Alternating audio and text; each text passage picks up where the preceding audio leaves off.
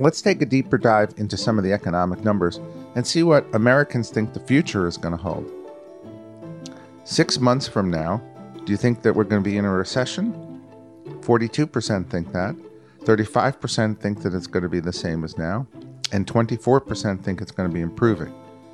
So, depending upon how you look at it, there's 59% that think it's going to be as good if, as it is now, if not better, and 42% who are more pessimistic about the outcome of the economy.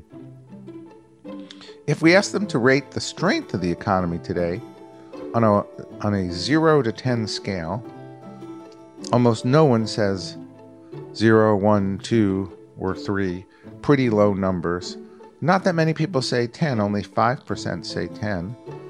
Uh, and if you look at it, most people are in the 5, 6, 7, 8 range, which means they think the economy is good to very good. How would you rate business conditions today? Very good 14, good 32, normal 37, bad 15, very bad only 2. So only 17% think business conditions are bad or very bad uh, which is a, a, pretty good number for, for. Remember, the American public doesn't never go over the top about the economy, but these ratings are all consistent with the view of the economy as in, as in very good shape. Would you say jobs in the United States today are plentiful? 47%, not so plentiful 39, hard to get 14. Uh, that's a pretty great number on plentiful. I, I don't think I've ever seen Americans think of jobs as plentiful on that large a scale.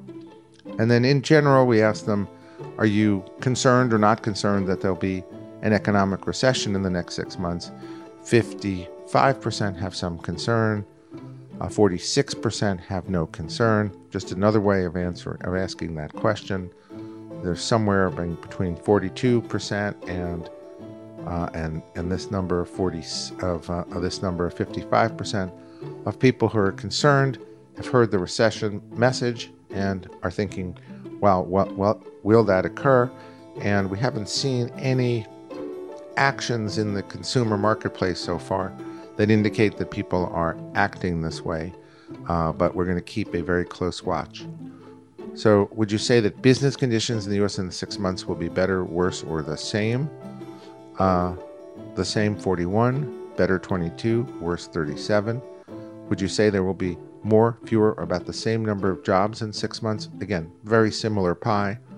Same 38, fewer 36, more 26. Is about consistently around 36%, that 37% that are showing a very high level of pessimism, and the rest being relatively optimistic. Finally, do you expect your income to increase, decrease, or remain the same in the next six months?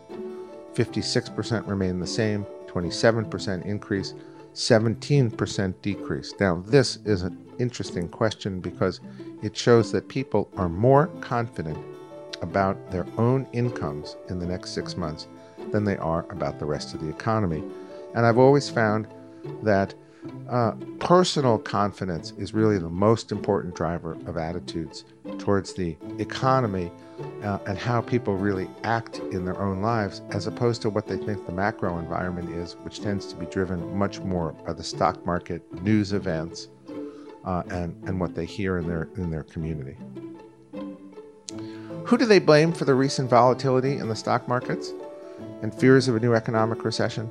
U.S. China trade tensions. They are very surprisingly well informed about that. Trump's announcements uh, are second, troubles from other economies are third. Do you approve or disapprove of Trump's criticism of the Federal Reserve? 55% disapprove. But people think that the Federal Reserve should not just focus on monetary policy, but on fostering growth. Uh, and in the mix of things with the U.S. trade uh, negotiations going on uh, with President Trump's pressure on the Fed. Uh, President Trump owns the economy. And when you ask who would you blame if the U.S. economy enters a recession next year, 54% Trump, 35% the Fed, only 11% other. He gets possibly not all of the benefit of the good economy, but he certainly will get the downside of a bad one.